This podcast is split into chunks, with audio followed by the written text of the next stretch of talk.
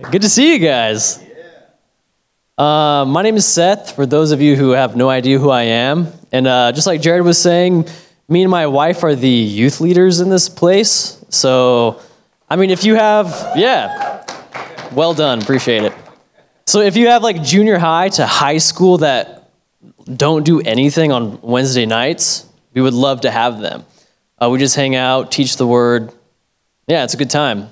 But if you have your Bibles, we will be in the Gospel of John, chapter 15. Gospel of John, chapter 15, starting in verse 1. Jesus says this He says, I am the vine, I am the true vine, and my Father is the vine dresser.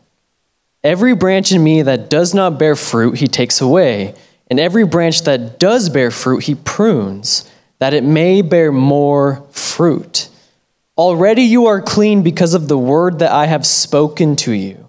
Abide in me, and I in you, as the branch cannot bear fruit by itself unless it abides in the vine. Neither can you unless you abide in me. I am the vine, you are the branches. Whoever abides in me, and I in him, he it is that bears much fruit. For apart from me, you can do nothing. If anyone does not abide in me, he is thrown away like a branch and withers. And the branches are gathered, thrown into the fire, and burned. If you abide in me and my words abide in you, ask whatever you wish, and it will be done for you. By this my Father is glorified, that you bear much fruit, and so prove to be my disciples. As the Father has loved me, so have I loved you. Abide in my love. If you keep my commandments, you will abide in my love, just as I have kept my Father's commandments and abide in his love. These things I have spoken to you, that my joy may be in you, and that your joy may be full. Holy Spirit, we come before you, Lord. And God, I pray that you would just flow through this place and you would speak to your people, Lord. Your people are here and they're present, God, and they want to hear from you. So, Jesus, would you speak through me? Would you just let your will be done in this place, God? Do what only you can do, and that's change hearts. So, we love you, Jesus. We praise things in your name. Amen.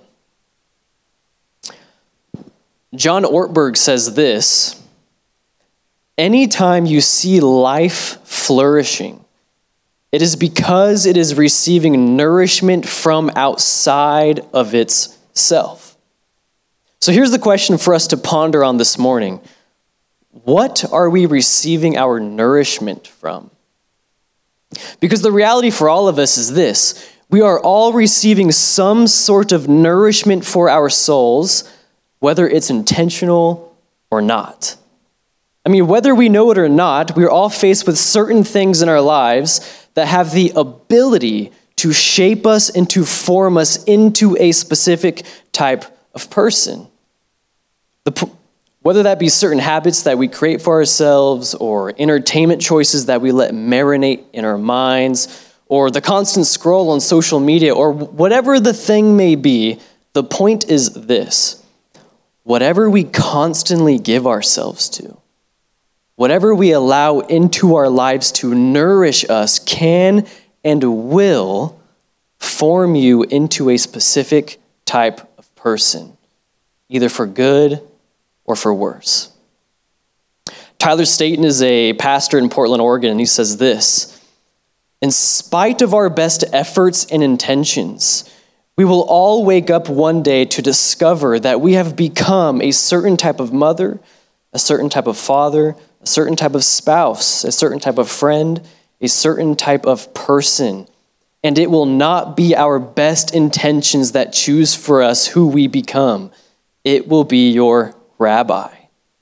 Or, in other words, you will become what you follow. And we are all following something. See, we are all disciples of something. So the question isn't, am I being discipled? But the real question to ask yourself is this who or what am I being discipled by? So this morning, can you name who or what that is discipling you in your own life? And what kind of person are you becoming? Because it's not going to be your best intentions that choose for you. It is going to be your rabbi, what you are following. Now, you may or may not know this, but Jesus was a rabbi. And if you're not familiar with that term, a rabbi simply means teacher. Jesus was a teacher that went, from, went around from village to village and taught in their synagogues about the kingdom of God. And when Jesus started his earthly ministry, and if you've read any of the gospel letters in the Bible, you might have noticed that his primary invitation to people has always been follow me. Now, if I could give you just a brief background into this history, these words follow me held so much more weight in Jesus' time than they probably do for us now. See, in the first century, when a rabbi would ask someone to follow them, it meant way more than just simply following them around. But the words follow me was an invitation to fully join your life with the rabbi's life. It meant to sit with him daily, to eat with him, to learn from him. To follow your rabbi meant that you would be with him 24 7. And in the first century, this invitation to follow your rabbi was called discipleship. Right? Jesus called 12 people to follow him, and they were called the 12 disciples. And actually, what's interesting is that scholars would argue that the best English word we have for this term disciple is apprentice. Because an apprentice is someone who is learning a trade from a master. And anyone who has ever apprenticed um, under someone, you know that you first have to sit with your master and talk with your master and learn the skills from your master. Follow your master and ra- follow your master around and watch what he does. But then you eventually have to get your own hands dirty and doing what the master does. See, your apprenticeship moves beyond just knowledge and you start to practice it yourself. For example, if you're, say, you're apprenticing under like an electric, electrician, like Ryan, and uh, what you would do is that you would follow Ryan around, you would watch him work, you would learn the skills from Ryan, but then you eventually have to do it yourself.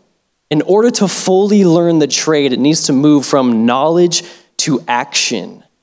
This is discipleship. This is what an apprentice is. And this is exactly what we would call discipleship to Jesus. I say this all the time to the youth kids, and they might be tired of it. I don't know. But the line goes like this First and foremost, to be a disciple of Jesus, you have to be with Jesus. And the aim of being with Jesus is then to become like Jesus. This is discipleship.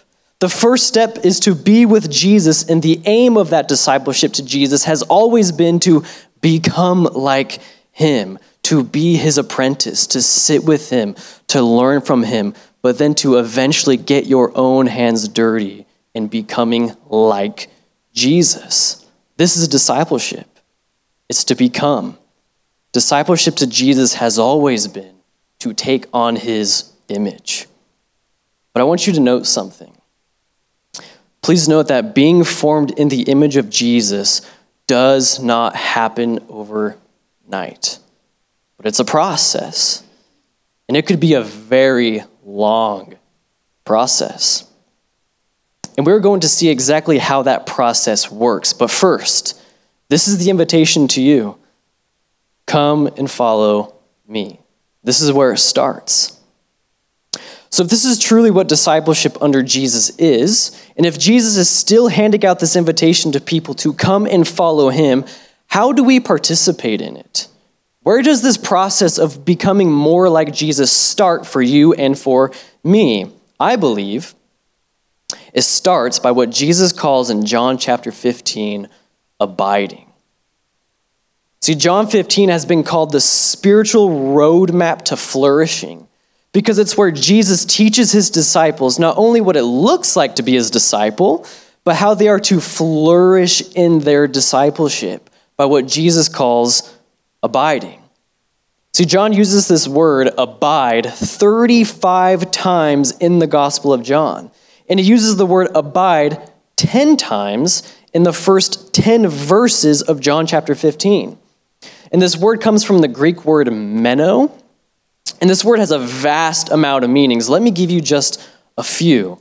Abide means to remain, to dwell, to stay, to be present, to abide.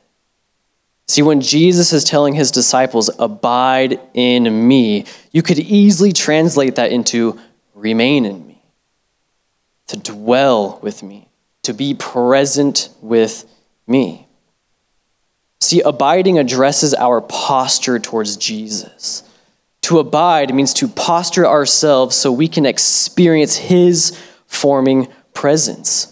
See, formation into Jesus starts with remaining in him, or what he calls here abiding. So, if you're asking the question, how can I flourish in my discipleship to Jesus? Abide in him.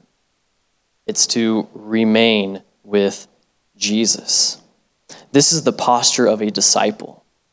The posture of a follower of Jesus is to be in a posture of remaining in him, abiding in him. And we're going to see exactly how this abiding works. And to fully understand the importance of what Jesus calls abiding, we need to understand the source, who we are abiding in. So let's take a look at verse 1 of John chapter 15. Jesus uses some interesting imagery here to help us understand. And he says this in verse 1 I am the true vine and my Father is the vine dresser. Every branch in me that does not bear fruit, he takes away, and every branch that does bear fruit, he prunes, that it may bear more fruit. Already you are clean because of the word that I have spoken to you. Here it is, verse 4 Abide in me, and I in you. As the branch cannot bear fruit by itself unless it abides in the vine. Neither can you unless you abide in me. I am the vine, you are the branches. Whoever abides in me and I in him, he it is that bears much fruit. For apart from me, you can do nothing. Now, there's some imagery that Jesus uses here that probably doesn't strike us like it would strike, strike the Jews in the first century. Number one, for a Jew to hear these words from Jesus, I am the true vine, it would have immediately opened up their minds to what the Old Testament scriptures were pointing at. Because a vine was a frequent picture of God's people. A vine is used all throughout the Old Testament to describe the people of God. But the picture, the picture of God's people being a vine is always used in a negative way. For example, Jeremiah chapter 2, verse 21 says, God speaking, I had planted you like a choice vine and of sound and reliable stock. How then did you turn against me into a corrupt wild vine? See, this is God speaking to his people, saying, My people are supposed to be a fruitful and flourishing vine, but because you have turned away from me, you have become corrupt. But you're a wild vine that is producing bad fruit. It's a wild vine. The people of God were to resemble a vine that was flourishing. And for a Jew to hear and for a Jew to hear vine terminology, they would immediately connect that to judgment and failure. Because they were supposed to be the flourishing vine. They were supposed to be the ones that were bearing this fruit. The people of God were supposed to grow into a lush vine, they were supposed to flourish into everything God had for them. But if you're familiar with the story of the people of Israel, they very quickly failed at being that. But they grew into a wild vine, an unfruitful vine. Why? Because they were disobedient to Yahweh. And it was failure after failure after failure and they became a worthless vine that produced no fruit at all because they turned their back on Yahweh. And here we have Jesus speaking to his followers saying, I am the true vine. I am the true vine. Jesus is taking this vine terminology that is connected to judgment and failure, and he's flipping it and saying, I am that true vine, meaning I am the one that is doing what you could not do, and I am being what you have not been able to be. I am the true vine, the vine that you could not be. See, Jesus is sort of rescuing this image for, for his followers which I'm sure would have been so profound for them to hear. When Jesus says, I am the true vine, he's essentially saying, I am living the life that you could not live. The lush and fruitful vine that my people were supposed to be, I am that vine. But I have stepped in. I am the flourishing vine that bears much fruit. Jesus is that true vine. Secondly, vine imagery would have also been really common for his disciples as well, because grape vineyards were everywhere in ancient Israel. Not only did they have grape vineyards for food, obviously, but also for wine. See, wine was actually a pretty va- was pretty valuable in those days because wine was a major trade product. It was traded all over the place for other goods and so on. And it was actually safer to drink sometimes. Like everyone had like some wine because who knows where that water came from. Like it was just a common drink and it was immersed in their culture. I spent a few years in, in uh, Murrieta, California, for, as I was going to Bible college, and the neighboring city to Murrieta is Temecula, California. I don't know if you guys have ever been to those places. They're not the greatest, but as you're driving through Temecula, you're going through the city and you look out into the country, you can see vineyards for miles. I mean, they're everywhere. Temecula is known for its award winning wineries or something like it's, it's a big deal over there. And it's pretty cool because when you're driving through it during the right season, you just see these grape clusters, just big old grapes just filling the fields of Temecula.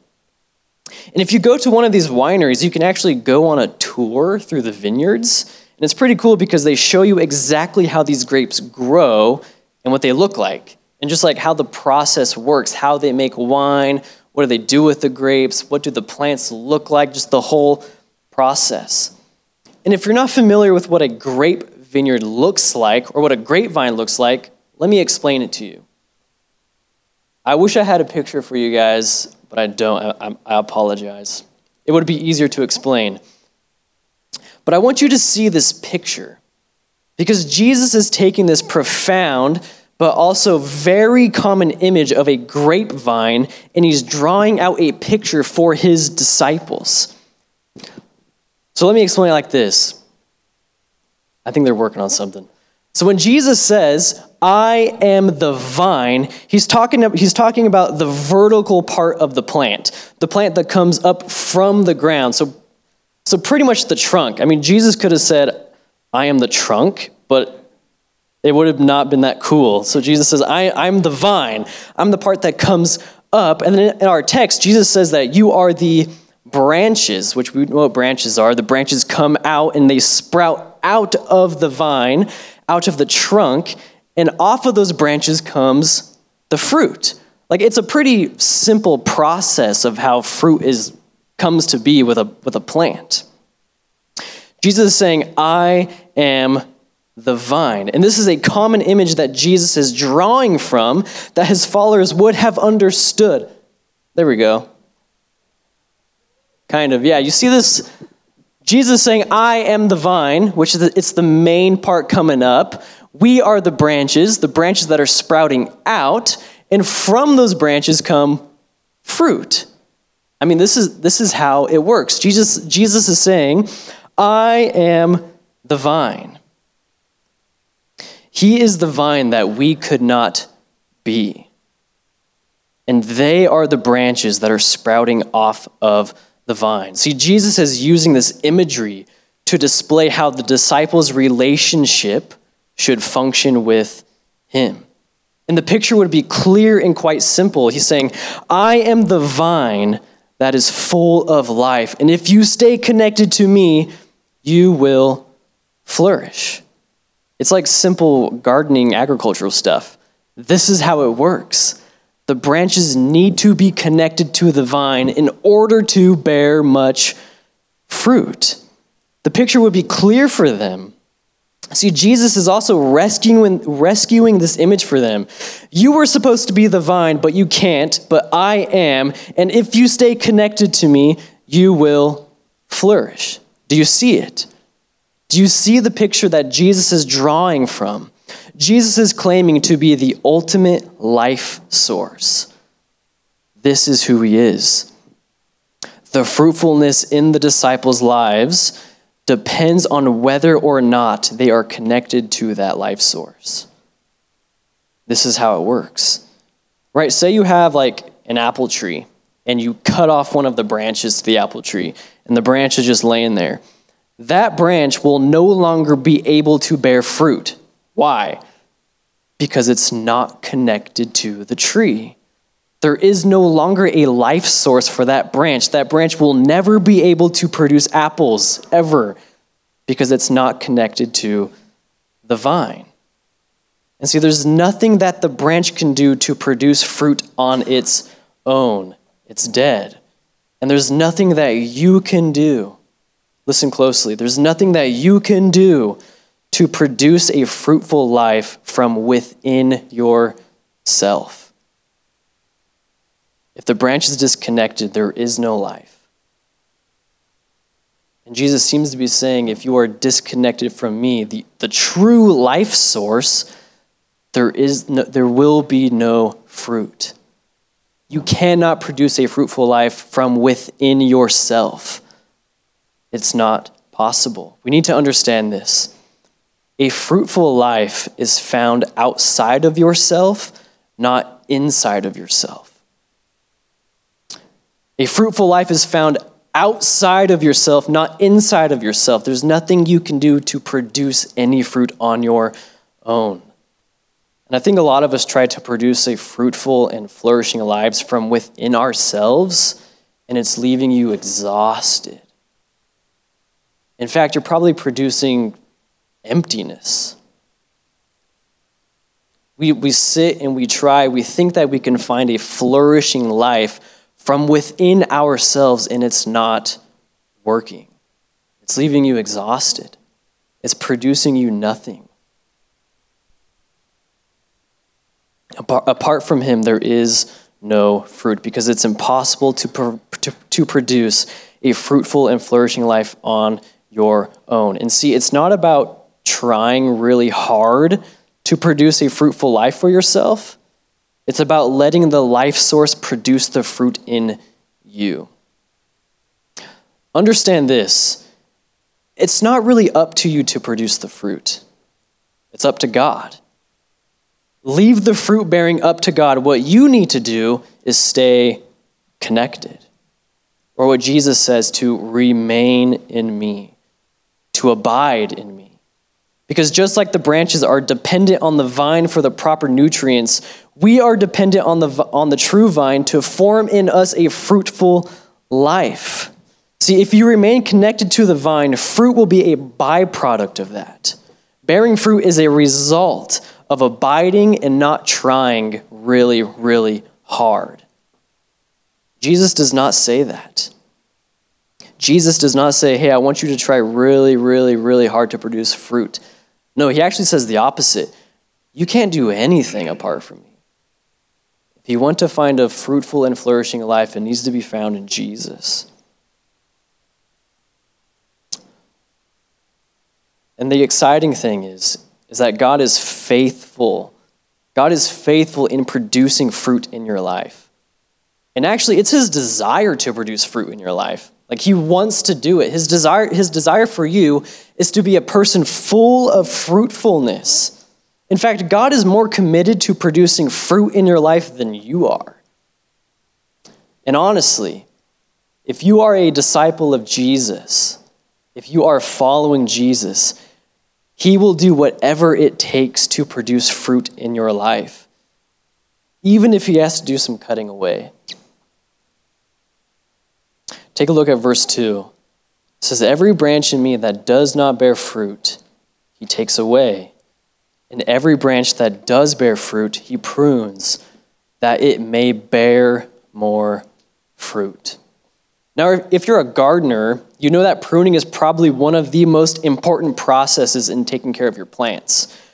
Like, if you're not familiar with it, the pruning process is where you cut away at the plant in order for it to produce more fruit. I'm, I'm sure Krista knows all about this. This is how it works. So, for example, if there's rotting branches or rotting leaves or whatever, you have to cut those for the sake of the whole plant growing the way that it's supposed to be. You can't just leave dead branches and rotten branches on the tree. Those things need to be cut off for the sake of, of the tree growing the way it's supposed to. Pruning is also done even if there isn't anything necessarily wrong with the plant, right? If the branches on your plant are growing wildly out of control and you don't cut the excess, excess branches off, it's not going to grow correctly. Say you have like a rose bush and the branches are growing just out of control. That rose bush isn't going to be able to produce quality roses, but only little, not so quality roses. Because it's growing in on itself, it's getting in its way. That branch, that rose bush cannot produce the proper roses. It's going to produce terrible roses. We have this little scraggly rose bush in our yard. And like I, I don't know anything about pruning or plants. I didn't even know that was a thing. But Tegan was like, "We have a rose bush, but it's bearing literally nothing. It's it's just the worst thing." But Tegan comes out here and she's like, "No, this is what you have to do. You have to cut this thing down. Like you have to cut its branches away and then it's going to bear these roses." And I was like, "Okay, cool." Sure enough, that rose bush was like, Thank you so much. I'm going to produce you the best roses ever. And our little scraggly rose bush became this beautiful thing. I had no idea pruning was even a thing. But it works. This is how it goes. Pruning is one of the most important processes in gardening or whatever you want to call it. Now, Jesus is saying this I, my Father is the vine dresser he prunes and he cuts away. Why? What's the point of cutting away? That it would bear more fruit. See, if you're a disciple of Jesus, pruning is going to be necessary in your life. Why? For the sake of even more fruit. Now, pruning never sounds like a good time. It never sounds like something that you want to sign up for, but it is necessary. Just like the plants, it's necessary to cut away the branches. For you, it is going to be necessary for God to cut away things in your life. Why? For the sake of producing more and more fruit for His glory. I see a few faces out here that have been through the pruning process. And they'll tell you that it, it wasn't the greatest time. They'll probably tell you that it was one of the hardest times in life. But they'll also tell you that it was necessary. Because their life is now on a trajectory of bearing even more fruit. Because they went through a pruning process. See, there's things in our lives that are just holding us back from bearing the fruit that God wants us to bear certain sins, certain habits, things that just get in the way that are rotting us. And if you're a follower of Jesus, pruning is going to be necessary in your life. It's not going to be the greatest thing, but it's going to be the necessary thing for you to produce a life that He's called you to live.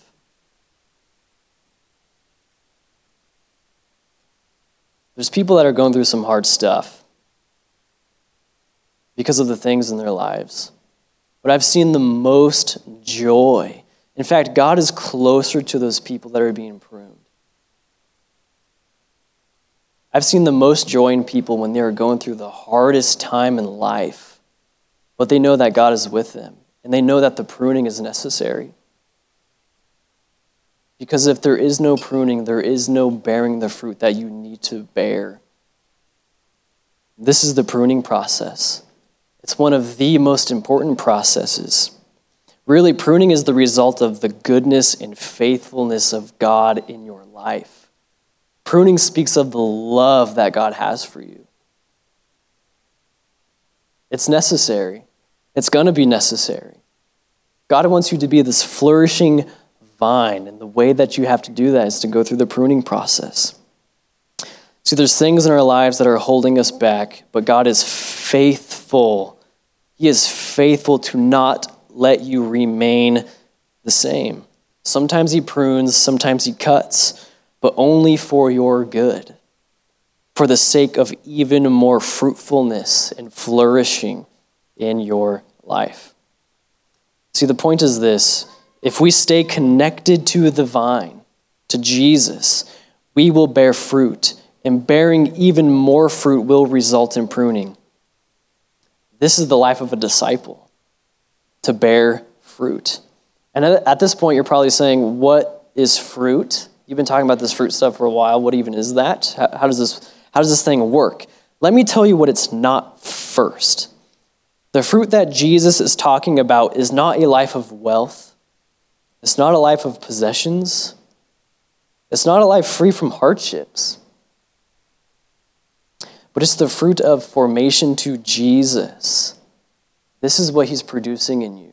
He's not producing in, in you a, a, a, a stress free life at all. He's producing his image in you. Galatians 5:22 says this, but the fruit of the spirit is love, joy, peace, patience, kindness, goodness, faithfulness, gentleness, self control. Against such things, there is no law. See, this is the type of fruit that Jesus is talking about. The fruit that Jesus wants to produce in us is the fruit of his spirit. Remember what I said earlier. The aim of discipleship to Jesus is to become like Jesus. And the way we become like Jesus is to remain in him. Because the more we remain in him, the more we will become like him because it is going to be His fruit that He's producing in us. The more we abide, the more we stay connected to Him, He will produce in us His fruit. This is the fruit that Jesus is talking about. He will produce in you a love, a joy, a peace, a kindness, and so on.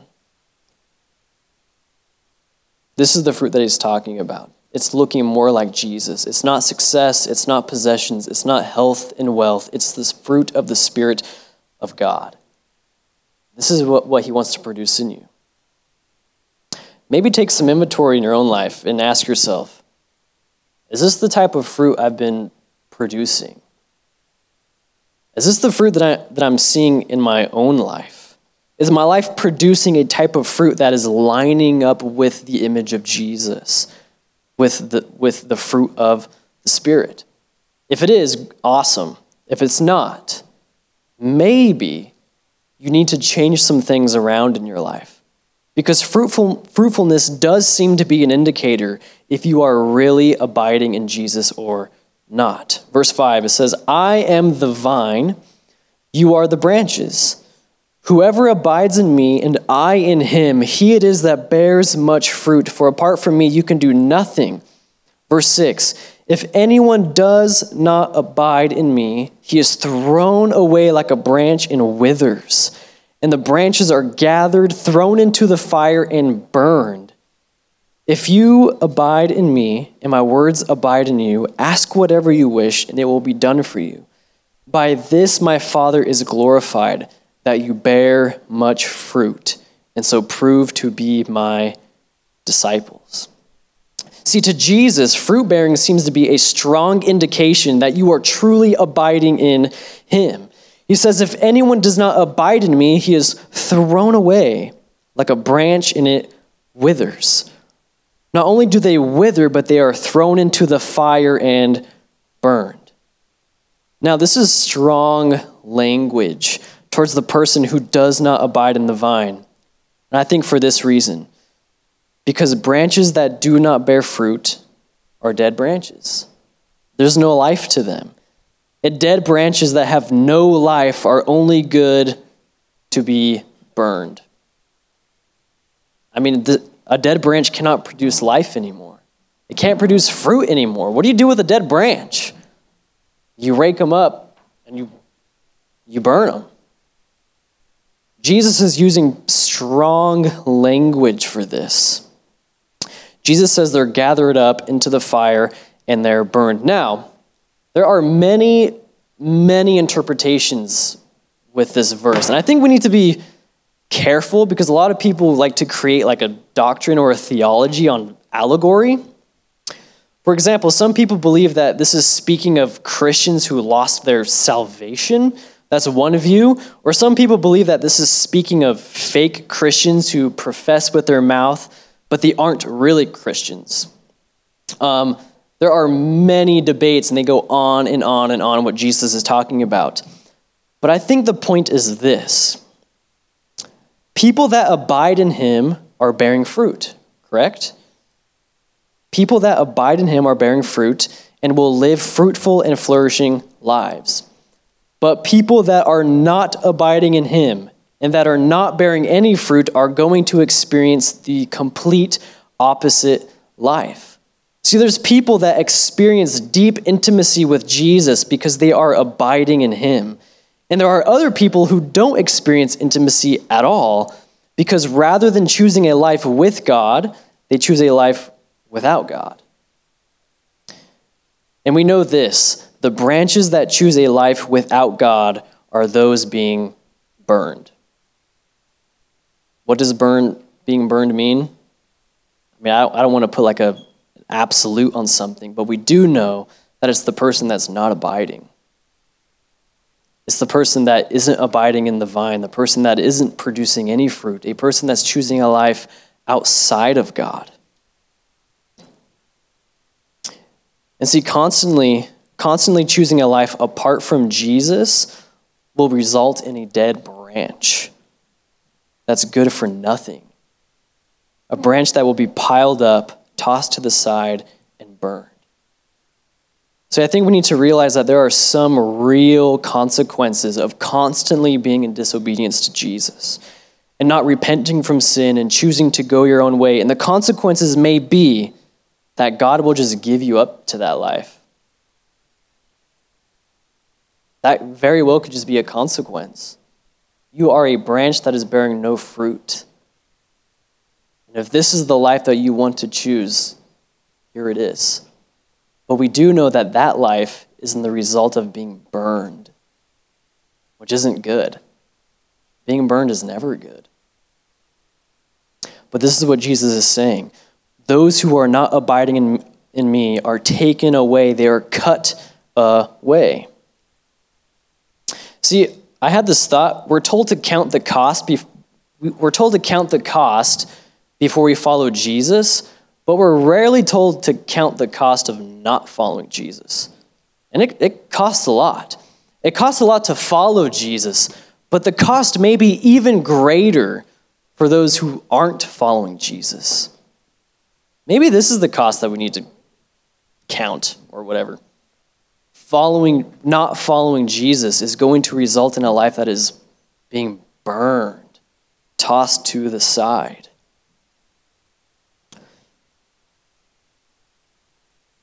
Jesus wants you to abide in him. This is where life is found. And Jesus seems to say that the evidence of being his disciple is that there is fruit.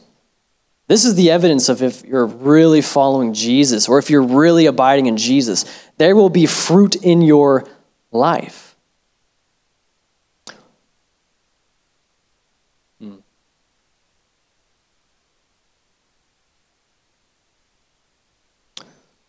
Verse 9, it says, As the Father has loved me, so have I loved you. Abide in my love. If you keep my commandments, you will abide in my love, just as I have kept my Father's commandments and abide in his love.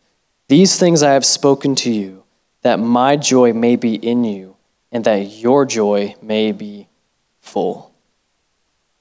Now, if you only take one thing away from this, please take this. As the Father has loved me, so have I loved you. And I hope you see that. I hope you see throughout all of this that as The Father has poured out his love on us, on his Son Jesus. Jesus is now pouring out his love on us. So if you're taking this whole thing and you're like, man, I need to be bearing fruit, I'm not bearing fruit, I don't know if I'm a real disciple of Jesus, I think you're going too far. I think you need to start building your life on the love of God. Jesus is now saying, abide in my love, remain in my love. I think some of us need to, to, re, to literally remain in his love this morning. Maybe his love for you hasn't become like a real thing to you yet. Jesus is saying, keep remaining in me, keep abiding in me, because, because God will be faithful in showing his love to you. This is what he does. This is Jesus, the true vine that we follow, the true vine that has life. He will be faithful in pouring out his love on you. All you need to do is remain in him, abide in his love. You are loved by Jesus, and this is the foundation that you need to build your life on. And you build that foundation by being, by being with Jesus. Practical things like quiet time in prayer or meditation on the scriptures, seeking Him all throughout your days. Abide in my love. And the result of abiding in His love is this we will keep His commandments. What are His commandments? Jesus says, You will keep my commandments. What does He mean? Well, Jesus says this in John 13. He says, A new commandment I give to you, that you love one another, just as I have loved you. You also are to love one another. By this, all people will know that you are my disciples, if you have love for one another. It's love. Love is the commandment, but not just any type of love. Love according to Jesus.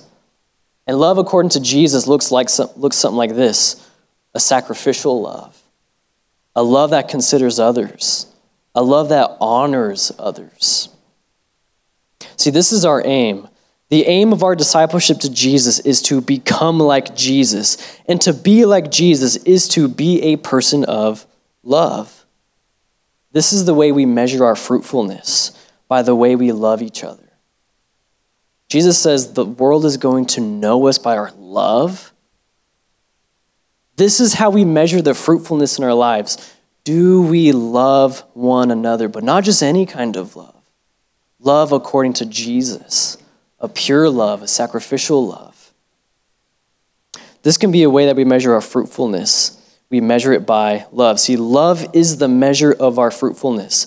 Pete Scazzero, the author of Emotionally Healthy Discipleship, puts it this way Love is the measure of our spiritual maturity. This is how we measure our fruitfulness. We don't measure it by anything else. We don't measure it by how many times we go to church. We don't measure our relationship with Jesus to how many small groups we go to or whatever the thing may be. We measure it by the way we love. So, are you a loving person?